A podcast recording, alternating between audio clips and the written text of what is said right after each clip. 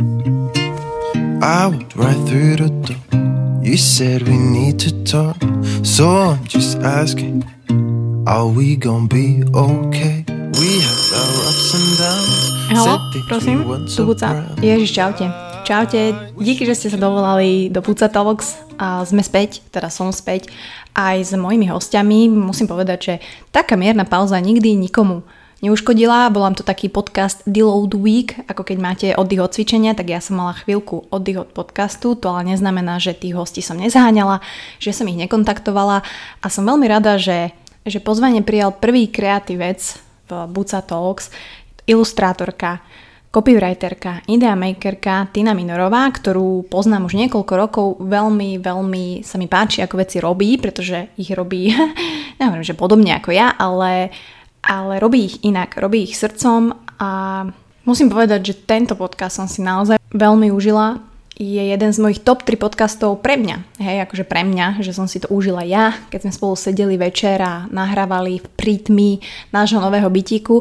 Takže ďakujem ešte raz Týne, že, že sa dokázala pobaviť o svojom umení, o svojej láske, o tom duševne, ktoré zanedbávame a o, o kráse umenia. Láska, to tam budem mať. Nechám to tam. Viac vám ale neprezradím, pretože čo? Musíte si to vypočuť. Enjoy. Wish we could love like the old days when we never used to give up. Takže vítam vás opäť v BucaTalks. Musím povedať, že kokos, potím sa strašne, pretože leto je tu a úplný taký skok z pätnásť stupňov a dažďov do tridsať stupňov, takže potíme sa tu dvaja, ja a môj host a som veľmi rada, že, že konečne mám v mojom podcaste niekoho, kto sa venuje umeniu, kto je proste kreatívny, pretože ja sa tak tvárim, že taká som a vždy som taká chcela byť a vždy som takého človeka tu chcela mať. A nie je nikto iný ako Týna Minorová alias Týna Minor. Týni, čau. Čau. Ja, čakala si tak rýchlo? Nie, nie, nie, nie. O, skôr na to, že keď ma niekto oslovuje Týna Minor, ano, tak sa mi ježia chlupy. Takže musím ti povedať, že Týna Minorová alebo Týna? Týna. Týna stačí. Týna. A to priezvisko teda plánuješ nejako zmeniť? Alebo... Nie, nie, ono to... Oh, oh, pozdravujeme priateľa. Nie, nie. Čiže on má z toho paniku, hej? Ako... Ale nie, nie, tú, túto tému som nechcela vôbec načrtnúť. Pohodičke. No, ale teda... Ale nie, ide skôr o to, že... Uh, ale takto, ja, ja mám rada svoje priezvisko Minorová, ale Týna Minor mi znie tak strašne tvrdo. Uh-huh. Uh, ono to v podstate vzniklo, keď som si zakladala stránku na Facebooku a na Instagrame a keďže v zahraničí nepoznajú ova, uh-huh, tak som to chcela skrátiť, tak som si dala Týna Minor a... nejak z toho vyplynulo, že to je nejaké kvázi moje nejaké umelecké meno, ale mm-hmm, o, ja sa nesnažím Aha, nejako okay. staviať do pozície, že mám nejaké umelecké meno. Proste som Týna Minorová a Týna Minor je... Týna o... Minor Illustrations ale existuje. Hej, áno, to je tvoja značka, treba povedať. Áno, áno, áno. Tak te poznajú, tak máš dobré es é ó na Google, tak ťa všetci nájdú. Ale teda Týna Minorová, treba povedať, že ako ty sa vnímaš, lebo si umelkyňa, si copywriterka, alebo si ilustrátorka, alebo si také kombo všetkého toho? Mm-hmm. No, keď som začínala s freelancingom, keď som išla na voľnú nohu, tak som mala v pláne byť copywriter na voľnej nohe. Mm-hmm. Keďže som odchádzala z reklamnej agentúry, kde som predtým pôsobila ako copywriterka. A ilustrovaniu som sa začala venovať preto, lebo som konečne mala čas na to kresliť. Čiže ja som začala kresliť kvázi sama pre seba. Akože doma, hej, áno, že v izbe. Áno, no. Áno, potom som to začala dávať na Facebook, veď keď niečo vytvoríš, mm-hmm, tak chceš... Hej, aby... to akoby sa nestalo, kebyže to tam nadáš. Áno, áno. A hlavne ma to veľmi, tak mňa kreslenie od malička bavilo, čiže pre mňa to bol taký spôsob relaxu. A hlavne, neviem, ja keď väčšinou robím veci, tak ich robím dosť lobotomicky. Mm-hmm. Čiže nejako som si kreslila, potom som to dala na Facebook. A tak sa stalo, že, že som začala vnímať, že to ilustrovanie sa začína dostávať takisto to mojej pracovnej náplne. Uh-huh. Potom istú, teda istú chvíľu to bolo, ja neviem, dvadsať percent kreslenie, ilustrovanie a ilustrovanie, ilustrovanie a osemdesiat, dajme tomu, copywriting a potom sa tie váhy začali preklapať na druhú stranu. Mm-hmm. A pamätám si, keď to bolo päťdesiat na päťdesiat, vtedy o, to bolo dosť náročné, keďže pre mňa takto. Ilustrovanie aj copywriting, copywriting sú síce kreatívne činnosti, ale každá z nich vyžaduje ako keby iný spôsob premýšľania. Hlavne uh, umenie je veľmi také intuitívne, mm-hmm. také spontánne. A pri copywritingu, pri reklame človek musí veľmi pre, pre, premýšľať, prežívať. Premýšľať, musí aj prežívať. Prežívať, hej, áno. Analyzovať, plánovať, musí to dávať uh, hlavu a petu. Skrátka tam nemôžeš vyprodukovať nejaký svoj vnútorný stav, mm-hmm. ale musíš ísť priamo na vec, na cieľovú skupinu. Čiže to, uh, bolo to dosť náročné to nejako sklbiť. A potom si pamätám, keď sa ma niekto spýtal, že, že ty nie, ale ty to teraz máš už vlastne naopak, nie? Že ty viac kreslíš ako ako uh-huh. píšeš. A ja, že Ježiš, áno, áno. No a potom, potom som si uvedomila, ešte bol taký, o, také obdobie, keď som sa chcela vrátiť späť aj ku copywritingu. Skúšala som to nejako znova sklbiť, ale prišla som na to, že, že mňa vlastne to písanie reklamné už ani tak až nebaví. Uh-huh. Že uh-huh. som naplno prešla do toho kreslenia, umenia. Dobre, to ma zaujíma, jak si hovorila, že ten Facebook a že tam si dávala tie kresby a že tí prví klienti sa ti ozvali, alebo kto sa ti ozval prvé, že ty nenakreslíš mi veľrybu napríklad? Uh-huh. Vieš, čo bolo to prvé, že to ma zaujíma. Ale nač sranda je, že medzi prvými zákazkami bola aj od o, kamošky Jany, ktorá chcela veľrybu práve. Uh-huh. Wow. Čiže je to také, také symbolicky milé. To som si inak teraz typla, pretože ja, ja tu ale máš aj tú, máš tú veľrybu. Hej, ja mám inak aj na zadkovi tetovanú veľrybu, ale neviem, to je také srdcové moje zviera. Veľryby sú fajn. Že? No, aj korytnačky. Áno. Pozdravujeme a Frankyho. Áno. Takže toto ma zaujíma, vieš, také to, že, že išlo to cez kamarátov, hej, že si povedali, alebo ty, jak si si nastavila akože cenotvorbu, vieš, že nechápem, že, mm-hmm. že ono je to veľmi, je to veľmi zložité. Je veľmi zaujímavé, že ako sa mi veci diali postupom času, tak ja som nejako ich riešila, odpoved- zvládala, odpovedala a neviem, ako nejak sa s nimi, nechcem povedať, že vysporiadavala, ale nejako, skrátka veci išli a ja som na ne reagovala. A teraz odstupom času, keď sa ma začnú ľudia pýtať, tak ja si vlastne až teraz, ako keby v tomto momente, začínam uvedomovať, že ako som uh-huh. vedela, že napríklad, ako som vedela, že chcem robiť práve akvarel, som si mohla vybrať, ja neviem, hocičo iné, batikovanie asi nie, ale jednoducho to nejako išlo. Uh-huh. Aj toto, že jasné, že človek si asi uvedomí, že nevníma ten proces, on a uvedomí si to až niekedy na konci, ale že tie tvoje prvotné také uh-huh. kresby, mm-hmm. reálne uzreli svetlo sveta cez Facebook, pretože, pretože si niekto povedal, že... Takto, ono je to vlastne, že, že uh, ja kreslím, odkedy sa poznám, odkedy sa vnímam, uh, ale tak Facebook neexistoval, keď som mala päť šesť rokov, čiže uh, ja som uh, počas uh, vysokej školy na chvíľu prestala s kreslením, pretože na to nebol čas jednak a jednak som mala úplne nejaké iné, mm. iné záujmy. No a potom, takisto keď som začala pracovať, tak tiež tam nebolo príliš veľa času. Bola som rada, keď som prišla večer domov a bola uh-huh. som rada, že som. Chápem. A potom zase na druhý deň začal opäť ten pracovný kolotoč. No a keď som odrazu mala ten voľný priestor, tak som spontánne začala opäť kresliť a keďže bol aj Facebook, nejaká platforma, kam to môže zazdieľať, tak mi to prišlo také, neviem, o, veď v tom období o, dvetisíctrinásť to bolo, mm-hmm. o, Facebook veľmi fičal a mám pocit, že sme fakt dávali na Facebook každú myšlienku, každých pätnásť minút sme niečo postovali, čiže toto bolo nejak prirodzené. A viem, že Instagram som si tuším založila, alebo teda na Instagram som začala dávať kresby až po nejakom asi roku odtedy. Mm-hmm. Neviem, prečo mi to napadlo až tak neskôr, ale... A tak vtedy to asi nefičalo ani ten Instagram. Asi nie, teraz no. To je taký boom. Ale taktiež sa to mení, že ten Facebook už sa stal kvázi len taký, podľa mňa, náspravy a také veci, akože samozrejme, keď tam máš vybudovanú takú tú svoju, hej, stránku, komunitu, je to iné. Mm, hej, áno, od istej doby aj ja mám pocit, že Facebook je pre mňa taký mŕtvý, že uh-huh. tým, ako prišli tie Instastory napríklad, tak tam máš tú možnosť. Uh-huh. Um, máš už od... viac ako desaťtisíc followerov, že si môžeš dať swipe up na svoje novinky? Bohužiaľ, ešte nie. Nie. Kebyže sa spojíme, možno to dáme.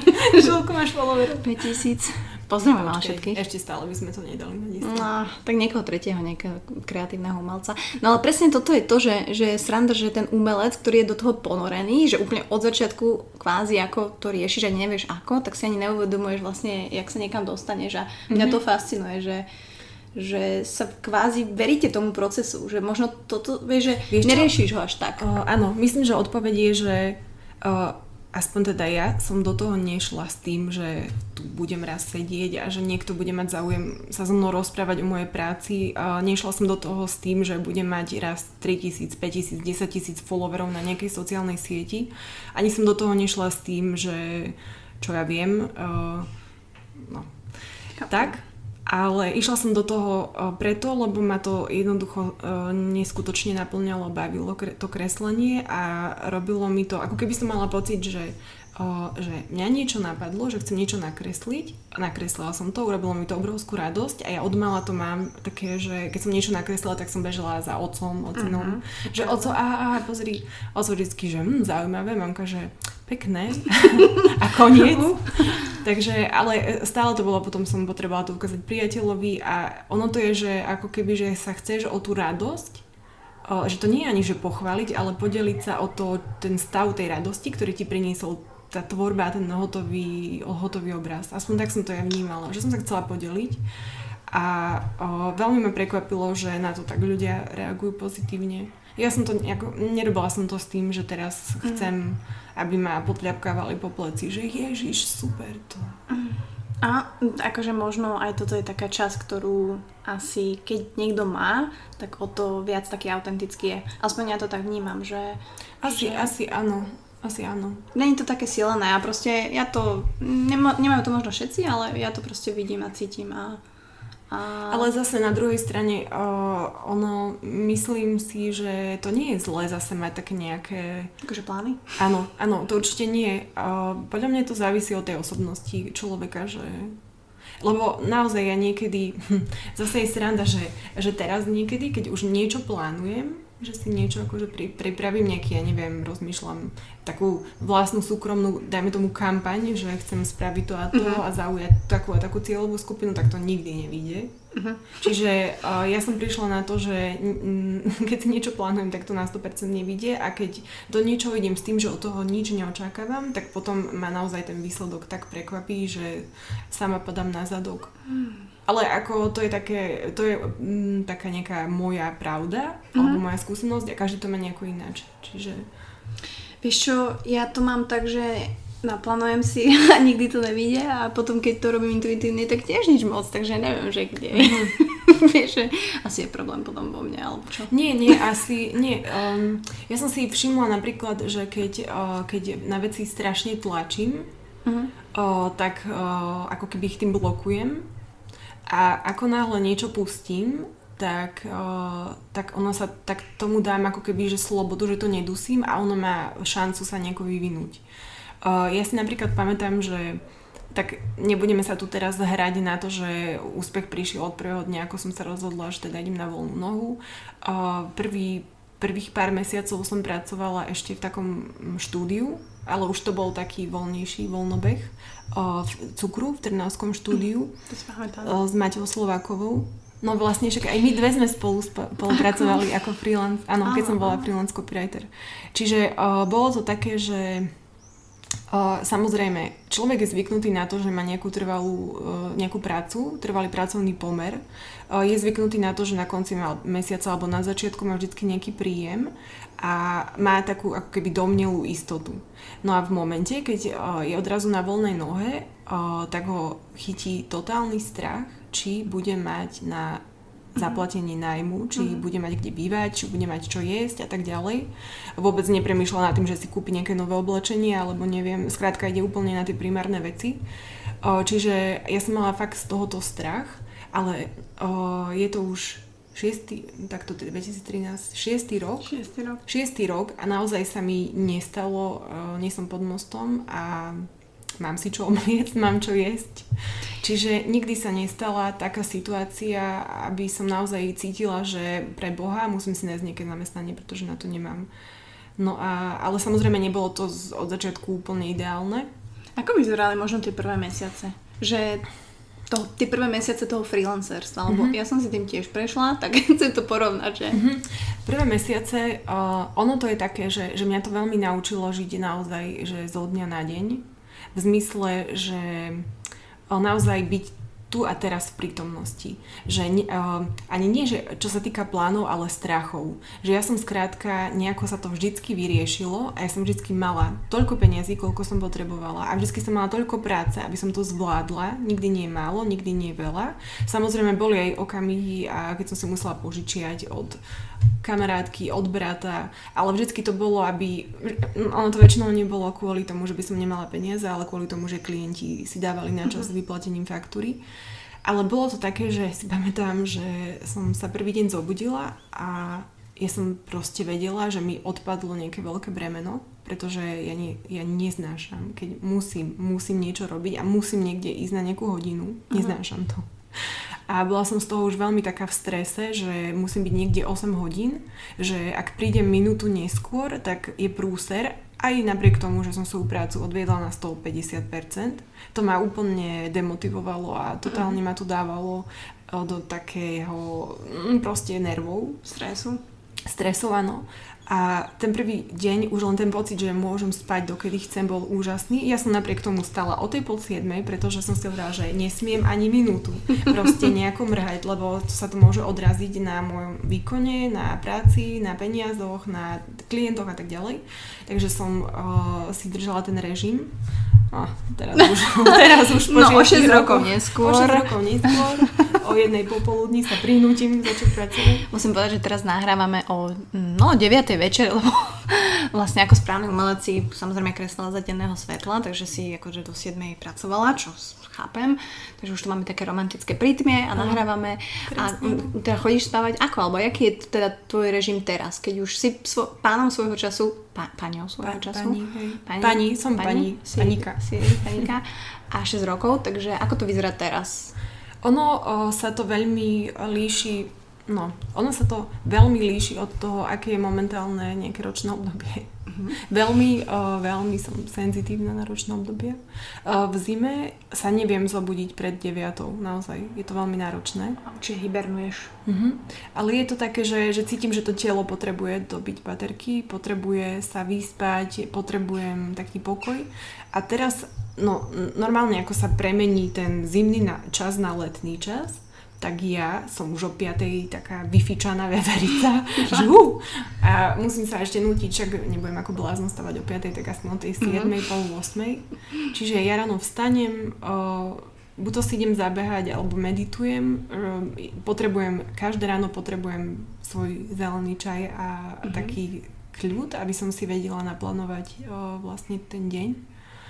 O, potom, potom musím teraz ja dodržať to, čo som bola pred chvíľou, že o jednej začínam pracovať. Á, čiže... Ale nie, nie, nie, snažím sa teda, ja, takto.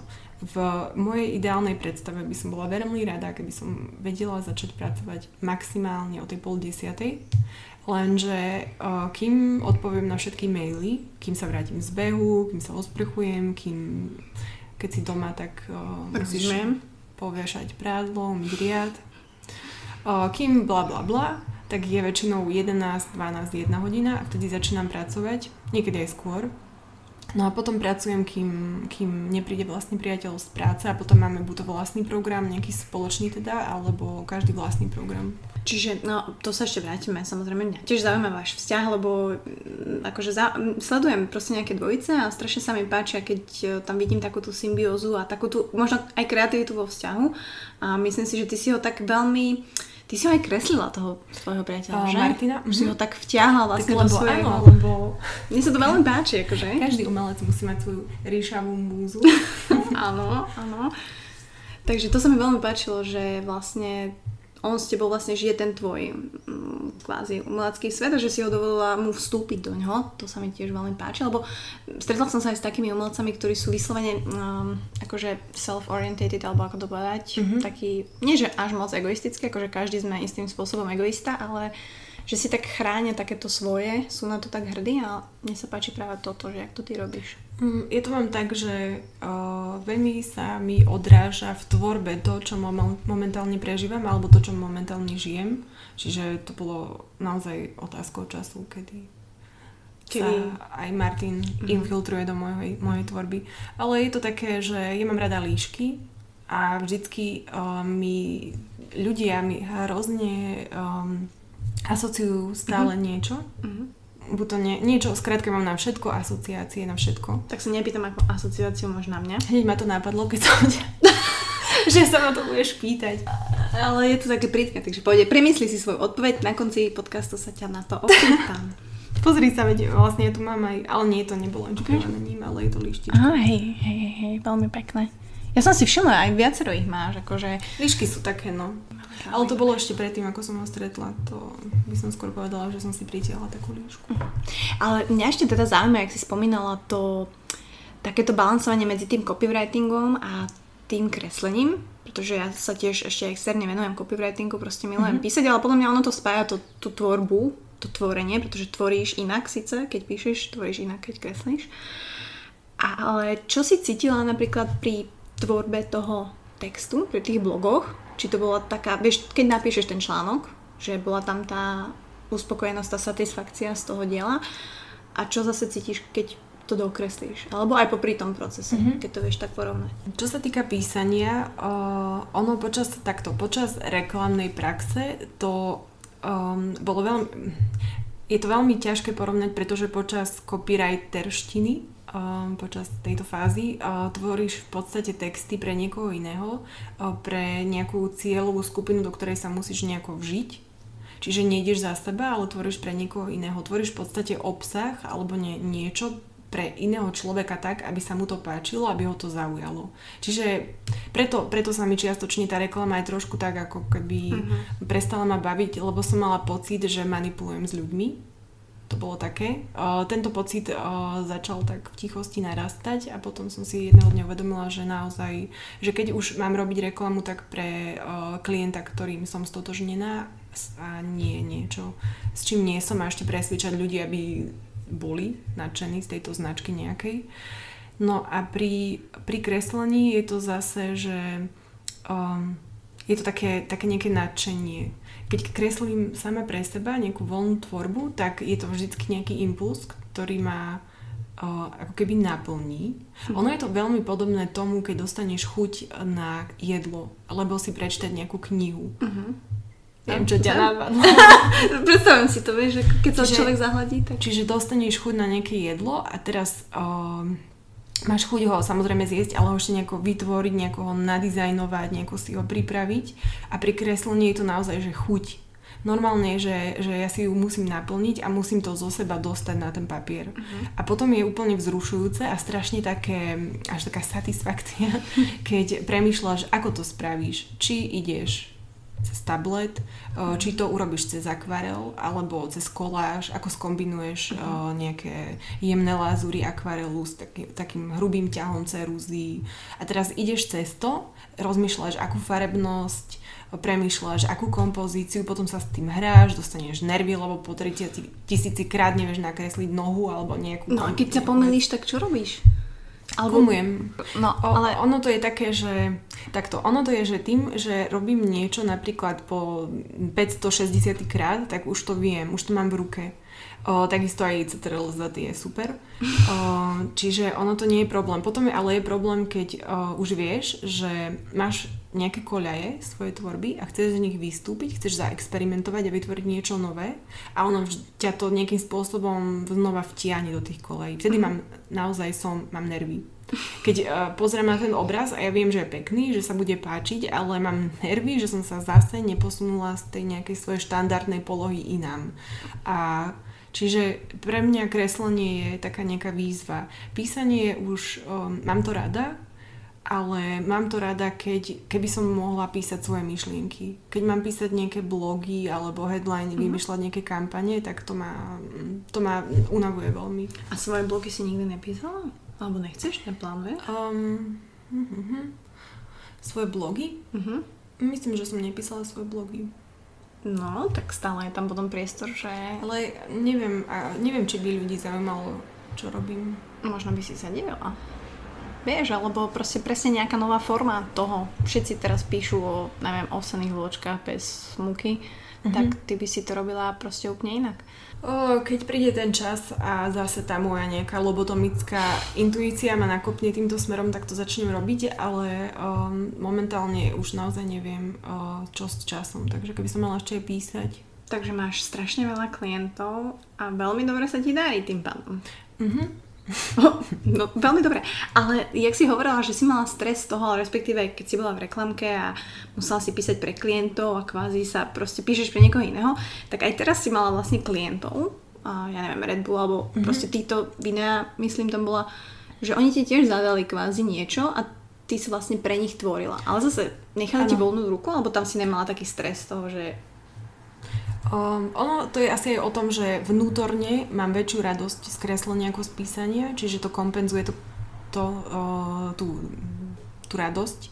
No ale uh, áno, je pravda, že uh, keď kreslím pre klientov uh, a nedajú mi úplne voľnú ruku, tak je to niekedy náročné, uh, pretože je to také, ako keby ti niekto držal ruku a, vrav, a mm, uh-huh. musela si ísť podľa jeho vlastne pohybov. Uh, a ono to je zaujímavé, že, že to väčšinou podľa mňa aj cítiť, že uh, čo vidím, keď ma osloví nejaký klient, tak si ma vyberie na základe nejakej referencie a väčšinou tou referenciou nie je už hotová zákazka, ale nejaká voľná tvorba, ktorú som robila v tom svojom, uh-huh. tej svojej chuti. No a oni sa teda nadchnú tou voľnou tvorbou a dajú mi nejaké zadanie, ale tým, že mňa počas tej, tej tvorby nápadne, že teraz by to bolo super robiť takto, ale ja tam nemôžem odbočiť, pretože sme sa dohodli na týchto, na tejto ceste, čiže to tak spravím a ja si myslím, že ten taký mierny krč tam je cítiť. Uh-huh. Ja, ja skrátka verím, že, že umelec dáva do práce viac, to, či už píše, alebo nejakú hru vymýšľa, alebo kreslí, tancuje, do toho diela dáva niečo viac ako len to, čo vidíme. Je tam nejaký, ten jeho stav je v tom. Preto my dokážeme pred niektorými obrazmi celé hodiny stáť, sedieť a pozerať sa a nechápeme, prečo nás tak zaujali. A ja si myslím, že, že tá esencia prítomnosti, ktorú ten autor v danom momente zažíval, tam je. A my nevieme prečo, ale cíti to tam. Čiže keď robím niečo s tým, že tak fajn, no dobre, musím to teraz urobiť, že modro, modré plochy, aj keď viem, že tu by bola pekná cerusková linka, tak dobre, spravím to tak, ale je to tam cítiť, si myslím, že je to také...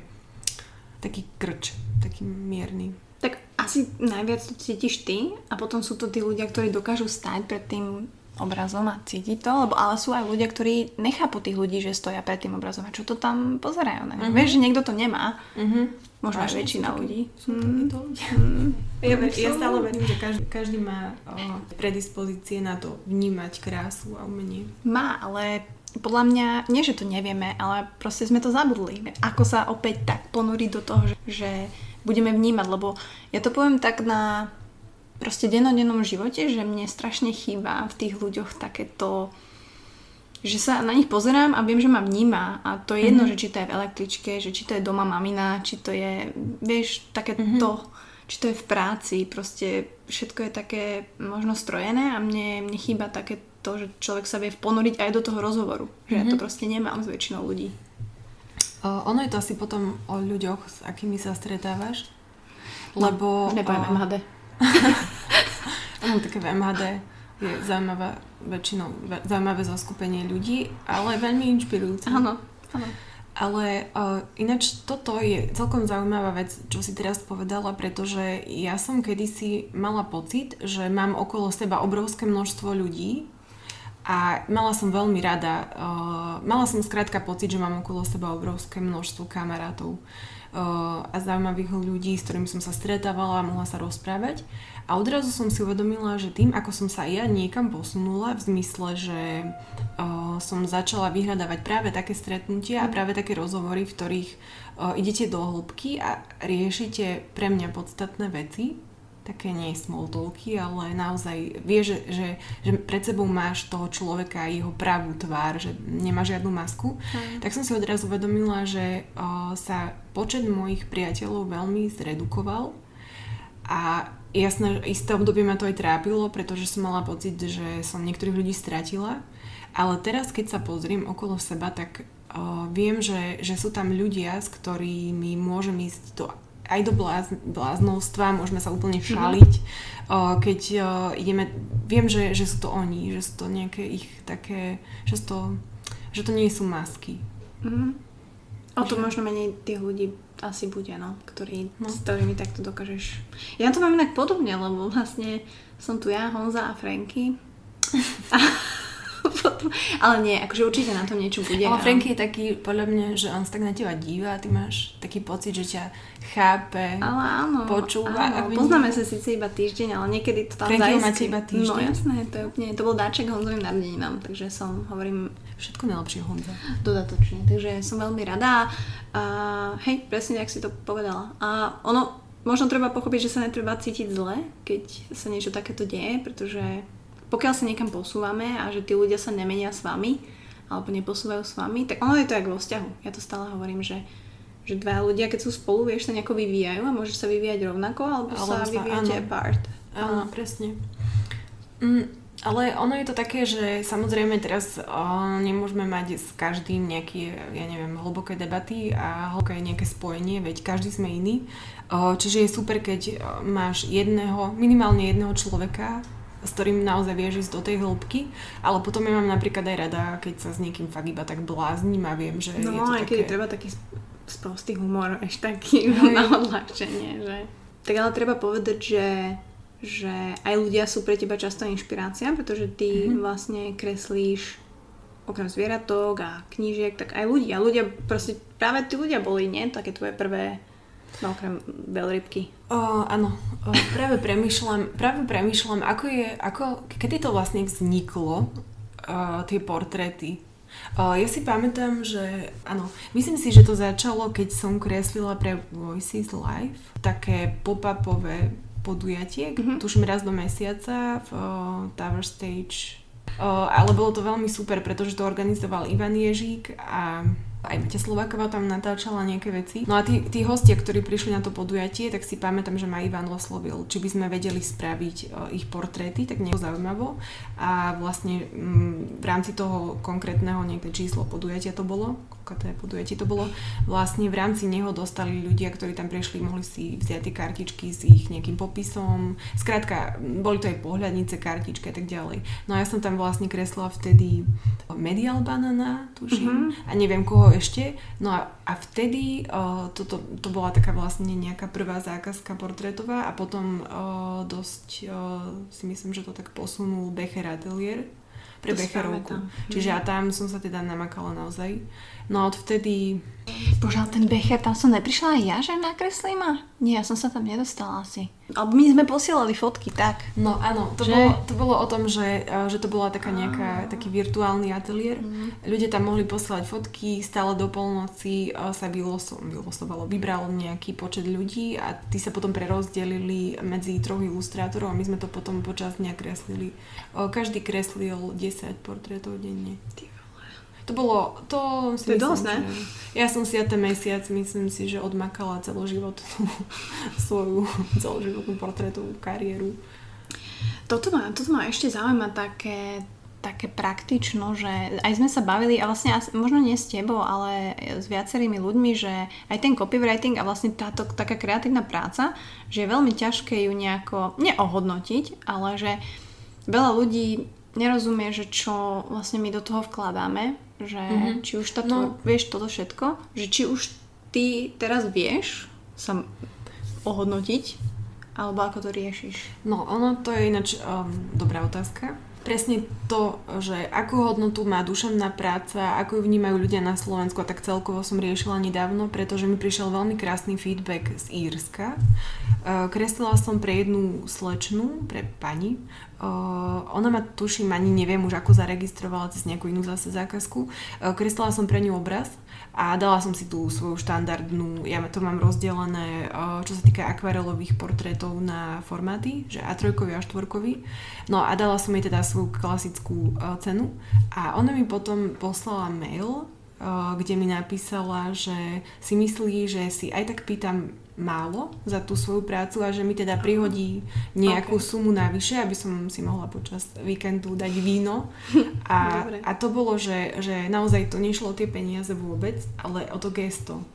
A to gesto bolo tak krásne, že ma to vlastne podnietilo k tomu, aby som začala premýšľať o, nad tým, ako sa k cenám stáva, stávajú napríklad slovenskí klienti. Mm-hmm. Je veľmi zaujímavé, že práve ľudia, od ktorých, um, o ktorých si myslím, že sú to nejaké, ja neviem, o, že súkromné osoby a poviem si, že tak tí um, nebudú mať peniaze, tak od nich cítim to, tu takú nejakú, to nejaké docenenie.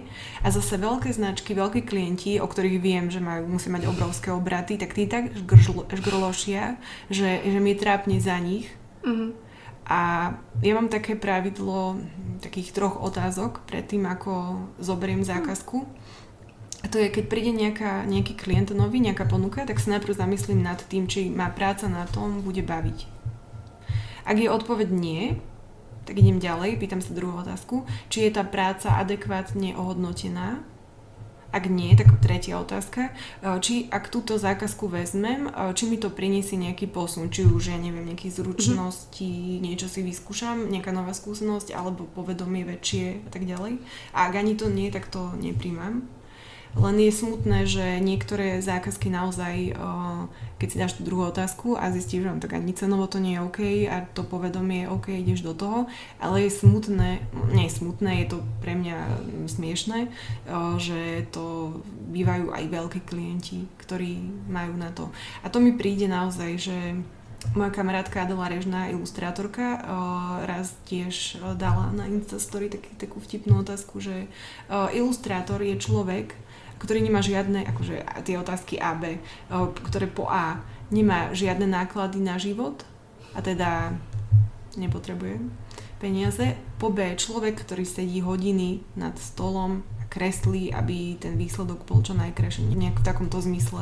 A naozaj, naozaj mám pocit, že niektorí ľudia, niektoré značky, niektorí, nie, asi je také povedomie ešte, si myslia, že ilustrátor je človek, ktorý rád kreslí, že si iba kreslí, to je jedno, či mm-hmm. ilustrátor a nejaký umelec, a že on to robí s radosťou, tak to nepotrebuješ hodnotiť, ale my potrebujeme si kúpiť veci, potrebujeme, máme nejakú réžiu mesačnú a takisto, pardon, ale to nie je len to nakresliť, ale je tam aj tá idea a niekedy býva naozaj častokrát oveľa ťažšie to vymyslieť, celé to nejakú tú, nejakú tú ideu vytvoriť v hlave, potom to, to danie na papier je väčšinou to, to na, nie, nechcem nazvať najľahšie, ale je to taká, no je to najľahšie. To už si užívaš, keď už ano. Vieš čo ano. A ako. Mm. Ale, ale to hľadanie a to, ako, ako vysvetlím nejakému človeku, že OK, uh, ja som to kreslila síce hodinu, pretože mám za sebou šesť rokov kreslenia, čiže už mám vymakanú ruku, ale vymýšľala som to šesť dní. Čiže dokopy je to sedem dní a taká cena má byť aj. Mm-hmm. No toto je to, že, že, že ten idea making, že tá časť toho idea makingu, že ako ju reálne vysvetliť, lebo toto tí ľudia podľa mňa, tie značky a, a aj súkromné osoby proste nechápu, že ono to nie je len pri kreslení, je to takisto aj z časti pri, ja neviem, písaní blogov, alebo vieš, keď si musíš uvidieť nejaký research o tom, alebo reálne premýšľaš, ako kreatívne to spraviť. Že... O, myslím si, že toto asi nepochopí človek, ktorý nevymýšľal. Mm-hmm. O, je to veľmi ťažké to nejako vysvetliť, o, čiže ostáva už iba jediné a to o, nepodlieza ceny navzájom a učiť tých ľudí, že to takto skrátka je. Že aj my ako autori, tvorcovia si musíme v prvom rade uvedomiť, akú hodnotu má naša práca, uvedomiť si to vo vnútri a nepýtať si honorár s pocitom, že tak je to strašne veľa, ale tak je to, no, tak dajte mi. Ale naozaj, že keď máš tú pevnosť, že vieš, že tie peniaze alebo ten honorár je adekvátny tomu času, energii, ktorú si do toho vložil, uvedomíš si vlastnú hodnotu a svoju cenu a dáš to tomu klientovi, tak ťa potom ani nezamrzí, keď to napríklad odmietne a poteší, keď to vezme. Čiže v prvom rade to my musíme nejako zadefinovať, keď, pretože áno, keď budú existovať na bazoši alebo neviem kde všade, aha, ľudia, ktorí nakreslia obrázok za euro, tak samozrejme tí ďalší klienti si budú myslieť, že, o, tí, mm. že naša cena je premrštená. Takže jasné. Ono, je to, no, to je to, že keď to porovnám so svetom, tak naozaj uh, vidím, že tam je to vnímanie trochu iné. Možno to nie je ani, možno je to rovnaké, len je tam väčšia masa ľudí, čiže percentuálne to takto vychádza, že sa stretávaš s väčším počtom ľudí, ktorí to vedia hodnotiť. Mhm. Ale Ne, neviem, treba to tým ľuďom nejako vysvetliť. Áno, akože edukácia aj klientov, proste prečo nie. Um, ja to tak vidím takisto na tých fórach uh, alebo na Facebookoch, keď tam píšu články za desať eur, tak uh, ono to je vlastne, že ono sami tí blogeri alebo tí samozvaní blogeri vlastne ťahajú tú látku tej, tej cenotvorby dole a asi je to už potom na tých klientov a na nás, že vysvetliť, že OK, tak buď chcete kvalitnú prácu, alebo... alebo... No takto, ono vždycky budú, a neviem s kým som sa o tom bavila, ale vždycky budú ľudia, ktorí, ktorí pôjdu do obchodu a zoberú si možno aj nekvalitnú surovinu, len preto, že je to dvadsať centov lacnejšie. Hm. Ono, ako ja nechcem a neodsudzujem týchto ľudí, ale... Ja to vnímam tak, že áno, vždycky tu asi budú aj ľudia, ktorí si o, napríklad radšej kúpia repliku, alebo možno nie až taký zaujímavý obraz, pred, kvôli, alebo kúpia si obraz kvôli tomu, že je lacnejší ako, dajme tomu, nejaký iný. Ale ja to sa snažím vnímať tak, že vždycky ma poteší, keď vidím, že tí ľudia majú radi moju prácu a aj... Chcel som povedať, že aj napriek tým cenám, ale ja nemám až také vysoké ceny. Uh, Píšte ty stále e-maily, stále to je to pohode. Ináč sranda je, že ako sa mi košatia myšlienky. Že chcem ti odpovedať priamo. Nechápam, ale lebo si kreatívec. Ale normálne mi to, tuto už za mnou normálne, že stojí čaká, les. Normálne les odpovedí. No ale vieš, o čom sa bavíme, že presne toto je to takéto reálno, že, že zároveň... Nie, že sleduješ tú svoju konkurenciu, akože je dobré mať prehľad, ale keď tá moja konkurencia je stále nižšia a nižšia, vieš, že ona tá látka kvázi sú jasne nejaký super dobrý, ale potom sú mega, mega low. Tá kvalita, ktorú možno ja mám, teraz nehovorím, že ja, ale aj tí ľudia, že... Vieš čo, ja to riešim tak, že svoju pozornosť a energiu nemrhám na sledovanie no. konkurencie, ale investujem ju do zlepšovania svojich mm. umeleckých zručností. Čiže... Uh, Ako, a, a ináč ešte aj v umení mi to príde také zvláštne hovoriť o konkurencii. Ja to vnímam tak, že, že umelci by sa mali podporovať a mne to príde tak, že, že to umenie nejakým spôsobom oslobodzuje ľudí. Mhm. Že, že keď ho robí, že každý, podľa mňa každý človek vie kresliť. Každý. Teraz si všetci povinne vyťahnete papier, keď počúvate a nakreslite si nejaké zvieratko. Pretože podľa mňa je to o tom, samozrejme, keď ťa niečo baví, a robíš to každý deň, je logické, že po tridsiatich dvoch rokoch budeš v tom nejako, nejaká zručná. Karate kid. Ale ja si myslím, že za každým úspechom je, kvázi úspechom, je nadšenie toho človeka, že ho to naozaj bavilo, že, že, že ho to v podstate úplne... Mm-hmm. Mne to dáva až do vytrženia, mm-hmm. keď poriť. Možno tam sa delia tí amatéri od tých profesionálov, ktorí majú takéto to také freak out. A to je aj napríklad v športe, že mm-hmm. niekto je úplne freak v, v tej posilovni, ja to viem porovnať z tej posilky, mm-hmm. že ktorí proste tí priemerní sú proste, lebo si tam ideš zacvičiť a tak. Mm-hmm. Ale čo mňa ešte takto vždy na záver zaujíma, mimo to, čo ten človek robí a v čom je úspešný a tak, bavíme sa o duševnej práci, ale mňa zaujíma aj duševné zdravie. A mm-hmm. toto mňa mega zaujíma, takže o tom mm-hmm. ja sa dokážem baviť hodiny. Čo ty a tvoje duševné zdravie? Ty si hovorila, že tá meditácia, ale reálne vieš meditovať? Akože fakt, že vieš to? No, otázka je, čo je meditácia? Otázka je, čo je meditácia? Pre niekoho je meditácia, keď ide do lesa, prechádza sa a má vypnutú hlavu. Pre niekoho je meditácia, že aspoň na hodinu denne môže sedieť s čajom v ruke a premýšľať nad... Teraz som normálne, nad čím ja premýšľam, vidíš? Lebo vtedy Áno, nemám nič. Áno, nepremýšľaš. Mm. Trik. A, no, ale o, takto, podľa mňa, a pre niekoho je meditácia, keď je v záhradke, pre niekoho je meditácia, keď varí, pre niekoho je meditácia, keď sedí v joginskej polohe a naozaj má vypnuté myšlienky. O, nebudem sa tu hrať na nejakého skvelého meditátora, ale nikdy sa mi nepodarí nemať myšlienky. Uh-huh. Vždycky mám nejaké myšlienky. O, ale je to skôr o tom, že... Ja si totiž to uvedomujem, že, že každý deň sme veľmi bombardovaní o, negatívnymi vecami zvonku. O, stačí to vidieť, keď si zapnem svoj Facebook, začnem scrollovať a už tam na mňa vyskakujú psíky z útulku, mm. vraždy, mm. ale, alebo mňa teda moja srdcov, teda moja, ako to nazvať, o, slabosť sú zase lesy. Výrub mm. lesov, to je, že to už aspoň sedem rokov mám z toho nervy. Fakt? Mhm. Čiže a, a ja sa ako keby učím cez to, nenechať sa, nenechať si, te, lebo ráno sa zobudím dobre naladená a potom stačí nejaký jeden post na Facebooku, stačí, že nado mnou zadupe dieťa a tak ďalej, hociaký podnet a ja už cítim, že idem, že už je nejako narušená tá moja rovnováha a ja sa teda snažím byť o, vo vnútri pevná, taká nejaká, udržať si ten svoj stav aj napriek vonkajším okolnostiam. Čiže je to také pre mňa, že ne, mm, ono sa to veľmi podľa mňa takože ťažko nazýva, že čo je to meditácia. Ja ani to tak, nemám rada takéto škatulkovanie, že teraz nemeditovať, teraz ja neviem, že mám duševné zdravie alebo tak, že, že naša slovná zásoba je veľmi, veľmi obmedzená na to, aby sme vedeli popísať všetko, čo robíme. Mm-hmm. Čiže uh, ja by som to nazvala nie tak meditácia, ale skôr také nejaké, že môj čas. Že taký, čas pre seba. Taký me time. Hej, mm-hmm. že... Lebo potom do večera teda ho už až tak často nemôže mať. A máš to teda tak každé ráno? Že... Mm-hmm. Ale, a robíš každé ráno to isté?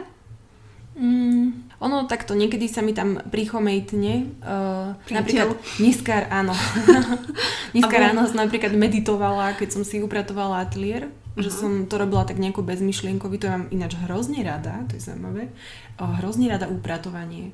A to som si uvedomila iba, že posledné mesiace, pretože som to vždycky neznášala, neznášala som robiť poriadok. Mala som pocit, že to hrozná povinnosť, zaťažujúca. A normálne som si uvedomila teraz, že, že ja keď upracem, tak sa mi tak nejak vyčistí aj priestor, hlava, myšlienky a cítim sa tak lepšie. A začalo to len tak spontánne, alebo... Vieš, uh, čo bol taký neviem, ten vôbec neviem. Impuls. Ono to je ináč zaujímavé, že, že keď sa v nás niečo zmení, že my vôbec nevieme, že ah, teraz sa to zmenilo, uh-huh. ale odrazu si uvedomíme, že nás niečo napríklad neirituje. To máš jak s tým, že sa zalúbiš, že nevieš, kedy sa to stalo, alebo ja viem, to... kedy sa to stalo. Áno? Uh-huh. Vieš to? A ja viem inak. Dobre, môžeš mi po- môžeš to povedať do éteru? Uh-huh. Dobre, tak povedz. Ja poviem moje. Mm. A počkaj, neviem, či to môžem takto. Tak pokiaľ pri tom ešte neboli akože... nahý. Nie.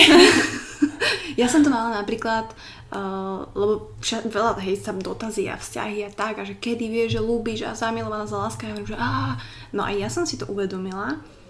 My sme boli tri mesiace s Honzom a prvýkrát, keď som odchádzala od neho, že som sedela v taxíku a proste taký ten pocit, že že som nechcela odísť a že, že mi možno prvýkrát chýba, že nie, ten pocit, že som nechcela odísť, tak mm-hmm. to bolo pre mňa takéto, že, že wow, že okej, okay, že tak zase po troch rokoch chcem niekde zostať a som mm-hmm. happy. Uh, no, mm-hmm. že teda otázka je, kedy, vieš čo som si ináč uvedomila, že, že ja som veľmi dlho považovala lásku za ten taký to, to naozaj, za ten taký prvý stav, ktorý máš pri človeku, keď ste spolu mesiac, dva, tri, pol roka, rok. Uh-huh. Také, také nejaké, že, že máš úplne že iskričky na tele, na koži, že si úplne, máš motyle v žalúdku, keď toho uh-huh. človeka vidíš, že si úplne horíš, žiariš a tak ďalej. Uh, a tak som si vravela, že aké je to smutné, že to proste raz skončí. Vieš, lebo tak... Áno. No. Uh, že vlastne tá, a potom som sa uvedomila, že ale to je iba tá prvotná zaľúbenosť, to je tá chémia, tá, ktorá prebieha v tvojom tele, ale že láska, to je keď s tým človekom si a ty ho príjmaš takého, aký je. A nemáš vôbec potrebu ho meniť, nemáš potrebu ho kritizovať, nemáš, po, nemáš potrebu nejako zasahovať do jeho existencie, do toho, aký je. A že, že láska je v podstate absolútne príjmanie. No, a teraz je otázka, či mám tu absolútne ešte nie. A teraz ideme do reálneho života, áno, kedy nechá ti tam tie ponožky a ty si hovoríš, príjmam ťa aj s tvojimi ponožkami, ale upracuj, hej, do toho koša. Tak, ale... možno, možno, že práve cez to som sa naučila tak mať rada poriadok, že som sa snažila príjmať niektoré veci. Ale nie. Ale áno, je to tak, je to tak, ale tak ľudia, nevieme to presne povedať, ale asi je to aj trošku individuálne, ale stále. Ono, ono, sa to, ono sa to asi veľmi ťažko takto slovami vysvetľuje, mm. že čo je láska a kedy vieš, že ľúbiš toho partnera. Ale si bola, že vieš, že kedy si mm-hmm. si tak uvedomila, že fúha, tento chalán je šaman. Tento chalán je šaman.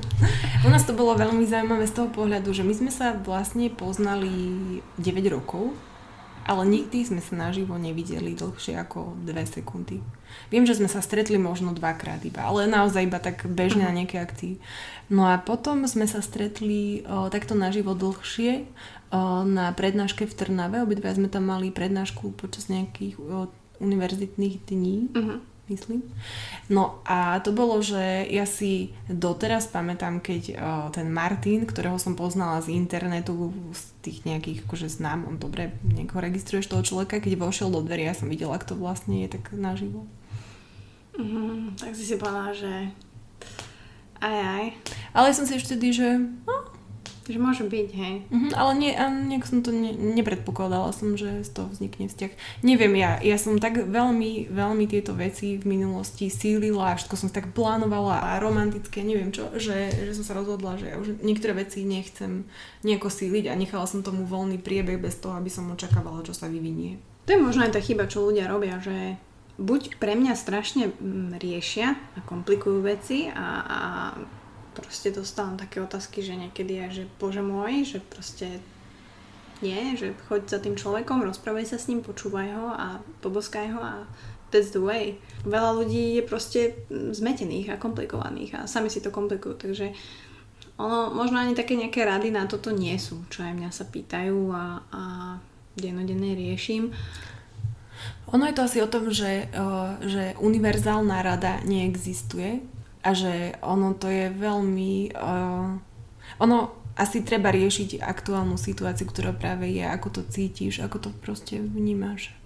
Lebo ka- proste koľko ľudí, toľko názorov. A každý ti to hovorí z vlastného pohľadu a na základe vlastných skúseností, ale v oblasti lásky by som také nejaké rady asi skôr dávam na svoju intuíciu. Ja, mne sa páči veľmi taký quote, ktorý dosť často používam, že, že always follow your heart, but mm-hmm. take your brain with you. Mm-hmm.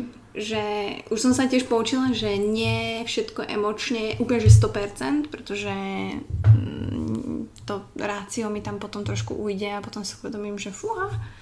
Ale aj tak ja mám taký pocit, že, že na rozum sú tu muži a my sme také... také divoké Súhlasím. srdcia. Súhlasím. Súhlasím. Ale myslím si, že u nás to, to je úplne že perfektný príklad, pretože ja som hrozne taká, vždy sa pre niečo nadchnem a idem do toho úplne bez rozmyslu, tak šialene. A Martin je ten mozog, ten rozum, ktorý vždycky tak má s kľudním. My to máme tiež tak veľmi.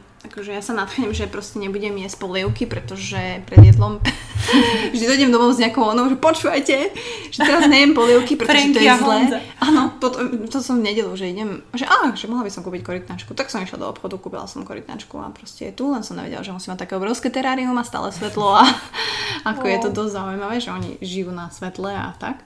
Ale neviem, no a za najsprávnu, takú tú správnu kombináciu toho toho vlastne rozumu a srdca, vlastne keď sa spojí tá žena muž, ťažko povedať.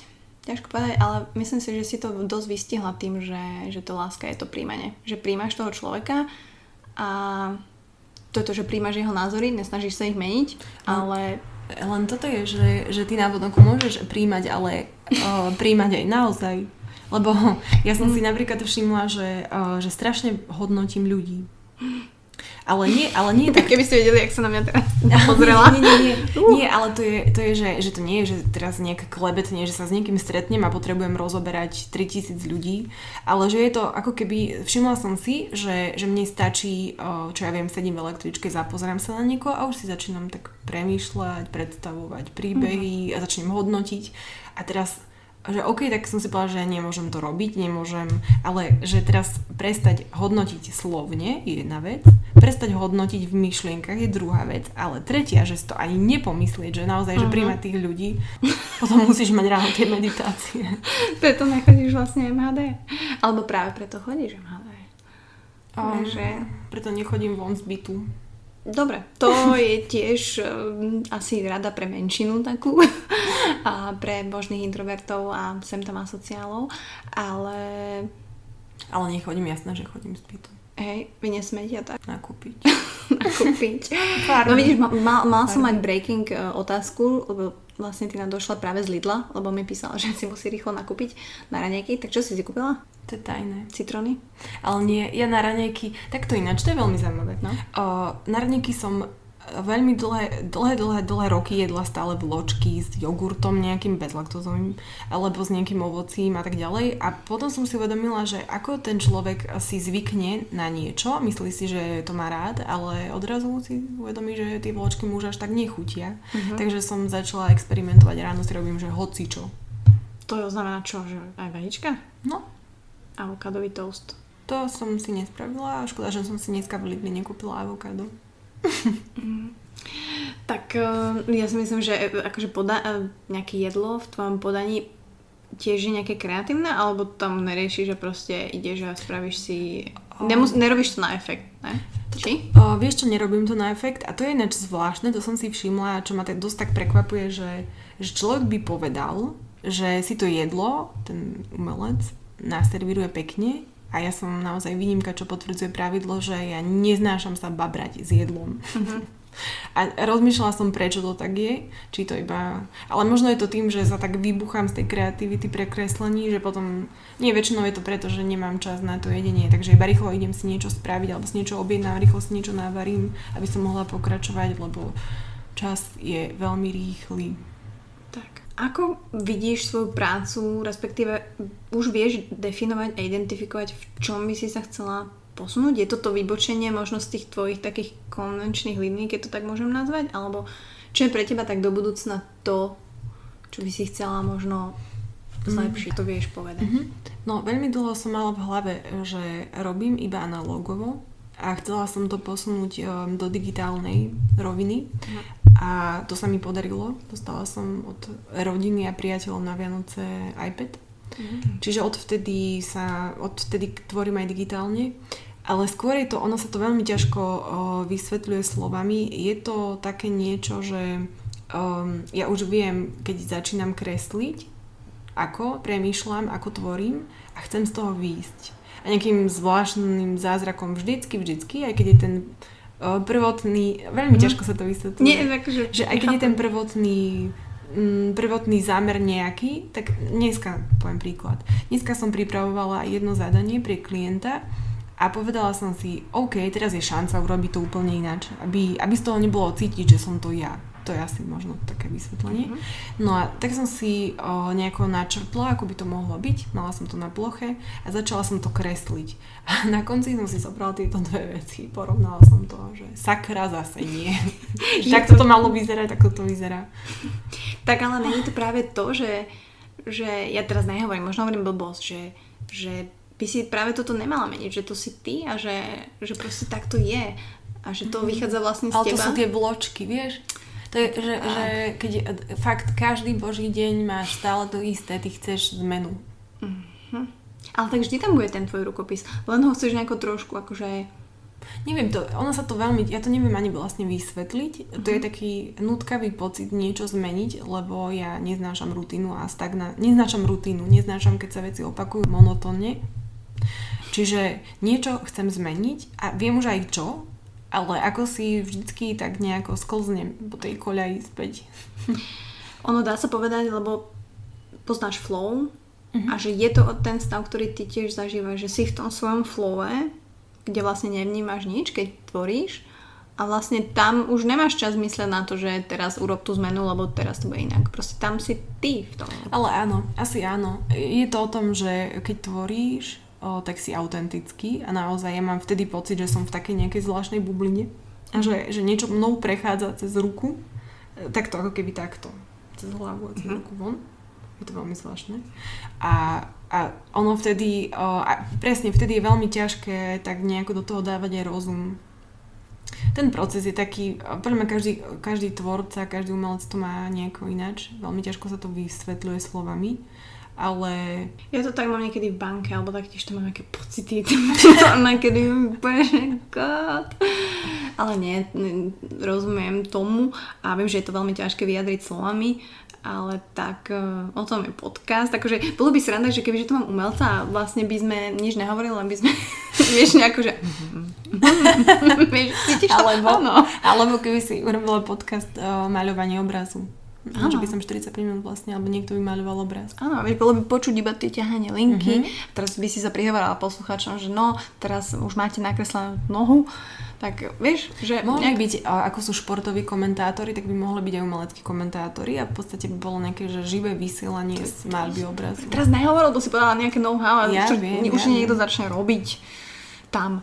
Ale tak ja som veľmi rada, že... Mm, čo podcasty fungujú a že, že aj ty si vlastne začala po, počúvať podcasty. No veď ja som vďaka tebe, pretože o, o podcastoch som počula, ale nikdy som ich nepočula a ty si ma v podstate tak zasvetila do toho.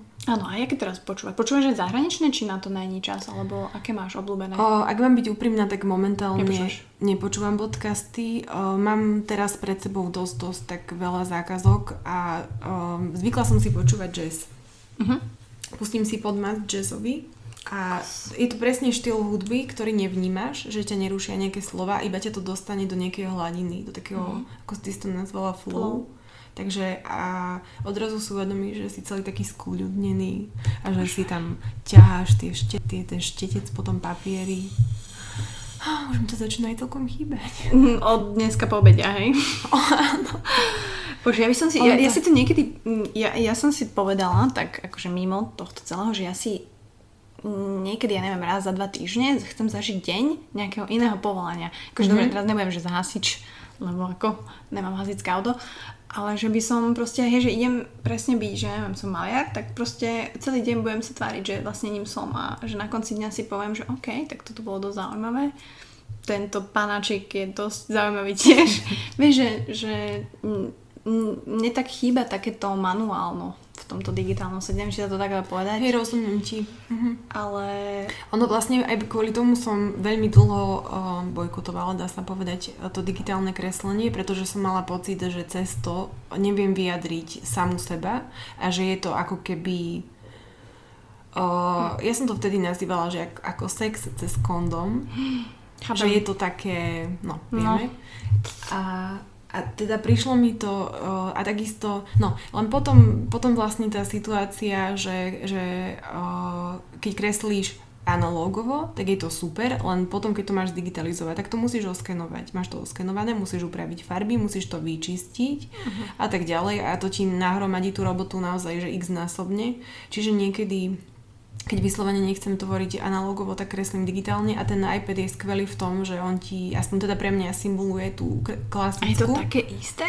Nie, je to úplne, uh, ono je to, je to, pre mňa je to, že na deväťdesiat percent také isté, len jedine, čo som si všimla, že, čo je veľmi zaujímavé, že ja keď kreslím na ten akvarelový papier, tak on je drsný a on ma trošku tak drhne, že mm-hmm. mi ten štetec dáva spätný chod, čo je také, tá ruka si už zvykla na tento princíp a keď kreslím na iPade, tak to ide hladko a niekedy mi ujde ten ťah, pretože sa príliš, mm-hmm. príliš tlačím. Čiže to je tak ako taký detail, ale inak, čo sa týka imitovania nejakých ceruziek, o, suchého pastelu, vodových farieb a tak ďalej, tak je fakt skvelý. Fakt. A ešte ten, ten dotyk je naozaj, mm-hmm. že na sekundu, stodinu sekundy presný. Že, že nemáš pocit, že kreslíš a že ti to nejako drhne. A máš pri tom tie pocity, ktoré máš mať, ktoré, si, ktoré máš aj pri tom, alebo... Mm, ono je to asi o tom, že uh, mňa celkovo baví tvoriť. Keby som mala čas, tak by som robila koláže, keby som mohla, tak vyrábam nejaké veci, nejaké šperky, alebo by som robila nejaké, nejakú keramiku, proste šíla. Jednoducho mňa strašne baví tvoriť. A pri kreslení uh, je to pre mňa asi také najväčšia satisfakcia, pretože to, čo máš v hlave, automaticky už vidíš na tom papieri. Že je mm-hmm. toto ako keby, že najrýchlejšia forma zhmotnenia. Pretože kým niečo vyšiješ, kým niečo vyrobíš, nakolážuješ, mm-hmm. uh, vyrobíš z hliny, tak to trvá oveľa dlhšie, ako urobiť ten ťah. Ja, neviem, ja som asi dosť skazená, ale mňa napadlo, že keď si predstavíš proste tak päťsto euróku, no tak si ju nakreslíš, ne? A nedá sa to nejako fejkovať, že by si si... Ne? Nie, nie, oh, nie. Dobre, tak to... Len ja som taký oný vyvrhel, ale nie, tak samozrejme, m, tak ako si hovorila, že možno každý z nás asi to v sebe má, len teda sme to zabudli používať, alebo teda keď to nepoužívame, tak asi to nevieme. Čo sa týka kreslenia, samozrejme, alebo nemusí to je kreslenie, ale celkovo tvorba, že... No podľa mňa každý človek je kreatívny, každý človek je tvorca a každý človek má nejaký Každý človek má nejakú vášeň. Je to, je, mne to kreslenie pripomína stav, neviem, určite si aj ty zažila. Pamätáš si, keď, um, keď, keď si bola malá a počas dňa si prišla na nejakú novú aktivitu, ktorá ťa strašne nadchla. Mm-hmm. Uh, ja si napríklad pamätám, keď boli jedné letné prázdniny a bola som u babky a objavila som bé em iks ku a našla som si takú trasu z lesa. Z lesa takým úplne brutálne strmým kopcom, čo podľa mňa, keby moji starí rodičia vedeli, čo robím, tak mi ruky dolámu skôr, než si ja dolámem. Čiže a teraz uh, ja som si našla takúto svoju trasu a mňa bavilo tú trasu robiť, že aj dvadsať tridsať krát. A potom som išla večer spať s tým, že som sa strašne tešila na to, ako sa ráno zobudím, mm-hmm. ako sa oblečiem, zoberiem si ten bicykel a pôjdem znova robiť tú trasu. Takisto som to mala napríklad, keď ma učili chalani dávno, dávno kámoši loviť ryby, chytať ryby, že s tou udicou narábať. A takto a to proste mám aj s tým kreslením, že kreslím celý deň, som udavená na konci, ale aj tak zaspávam s pocitom, že, že sa hrozne teším, ako sa ráno zobudím a ako začnem znova kresliť. No a podľa mňa každý človek má takú nejakú vášeň. Podľa mňa len možno v tom zhone nejakom pracovnom na to zabudol mm-hmm. a možno naozaj pre niekoho, kto robí v banke, je vášeň, že jazdiť na koni. Ani o tom nevie. Alebo niekto, ja neviem, kto jazdí na koni, zistí, že miluje, čo ja viem, upratovať, alebo neviem teraz čo. Skrátka, že každý má pre niečo také zanietenie. Ja to tak hovorím a neviem ani, kde som to počula, ale že človek je tvor, ktorý by mal tvoriť. Mm-hmm. A, a, a týmto sa ja tak riadím a snažím sa to aj tak posúvať von, bez ohľadu na to, že či to tí ľudia teda ich to bude inšpirovať alebo nie, ale som veľmi rada, ak áno. Máš to aj ty tak, že keď vidíš alebo vidíš niekoho, že ty si inšpirovala k nejakej tvorbe a teší ťa to, alebo... Je to, je to, ináč toto je veľmi zaujímavé, že, že vidím to o, na deťoch, ale skôr to vnímam tak, že o, vidím na deťoch, že sú veľmi ako keby ovplyvnené okolím, že uh, vidíš napríklad šikovné dievčatko, ktoré má veľký potenciál, nakreslí krásny obrázok a povie, že ale mi sa tu nevydarila ruka, alebo je z toho také znechutené a ty vidíš, že ho musel niekto uh, udupať. Buď to bola učiteľka, alebo to bol rodič, alebo nejaká nevhodná poznámka kamarátky a že, že na tých deťoch naozaj vidím, že kedy aj my sme prestali veriť sami sebe. Kedy nás niekto presvedčil o tom, že nie sme dosť dobrí, alebo že to nevieme spraviť. Čiže o, preto si myslím každý vykresliť, len nikto nás presvedčil, že nie. No a čo sa mne stalo? Párkrát sa mi už stalo, že sa mi ozvali ľudia, ktorých som ja osobne nepoznala, ale napríklad, áno, teraz mi prišlo na rozum jedno dievča, ktoré mi napísalo, že v čase, keď ma začalo sledovať, o, bolo veľmi inšpirované mojou prácou a že, že mi píše, pretože ju prijali na nejakú umeleckú školu do Anglicka. A to ja som mala normálne zimomrievky, že, že až takto. A ja si myslím, že každý človek, ktorý robí niečo zo srdca a dáva do toho to nadšenie, tú svoju vášeň, tak môže inšpirovať ľudí, lebo oni to cítia. A ty, a ty, ty vlastne, keď ideš do niečoho bez toho, aby si očakával nejaký zisk z toho, nejaké výhody alebo nejaký úspech, a ideš do toho naozaj sám za seba, tak si myslím, že ty ani nevieš, koľko ľudí si inšpiroval. Už len možno tým postojom. Nemusia začať kresliť, ale niečím. To je, to je proste také. Nemám na to, čo viac povedať. A možno by som to len završila tým, že, že z, sme sa zhodli, že áno, človek je tvor, ktorý by mal tvoriť. Alebo že... taký netvor. Niekto je aj netvor, pozdravujeme všetkých, teda všetci tam na druhej strane si to kľadajú, že oh, nemusíte sa červená, je to v pohode, každý máme svoje neresti, ale tak ďakujem ti veľmi pekne, že si prišla takto, není ešte polnoc, ale sa nám to úplne že spritmilo, uh, bude desať a že si mi venovala takto, takto večernú hodinku, veľmi si to cením a fakt som si to užila, toto bol asi môj no, top tri podcast, úplne ja milujem proste sa takto rozprávať, ja by som sa rozprávala aj tri hodiny. Ináč ja to mám veľmi a, rada a proste bolo to veľmi príjemné, takže naozaj ti želám, aby, aby si tie dni mala plné inšpirácie, ale nepochybujem o tom, že ich budeš mať, aby si teda vstávala ako potrebuješ a aby si, aby si bola spokojná s tým, ako tie dvoje dni prebiehajú. Myslím si, že, že pre mňa inak si mega inšpirácia, pretože ešte som aj Honzovi hovorila, že proste fakt Týna je človek, ktorý ma inšpiruje, že sa to tak dá robiť. pretože ja som bola tiež freelancerom a nebola som si istá tým, že či to zvládnem a presne tieto insecurities a proste ty si taký pre mňa človek, že she did it a proste žije si to a dá sa to a je to proste úplne mega krásne. Takže podľa mňa človek žije to, čo mu verí. Teda keď uveríš, že sa ti nebude dariť alebo že budeš mať neustále finančné problémy, tak sa to deje. A ja, ja som si povedala, že musím vytiesniť tieto debilné myšlienky a tak som to nechala tak voľný priebeh. Takže ďakujem ti ešte raz veľmi pekne. To som sa ešte chcela spýtať na konci, že ty už máš ten svoj e-shop? Či presunca? Už funguje? Áno, áno. Takže to všetko hodím pod videa aj na Spotify, na Apple, budete mať odkazy, takže určite si pozrite Tíninu tvorbu, ak ju nepoznáte, ak ste ju neregistrovali, tak teraz ju už budete poznať a budem sa tešiť na feedback nielen o podcaste, ale aj o Tine, takže ďakujem ti ešte raz a dúfam, že to nebolo naposledy. Áno, ja ďakujem za pozvanie, bol to veľmi príjemný rozhovor. Ďakujem.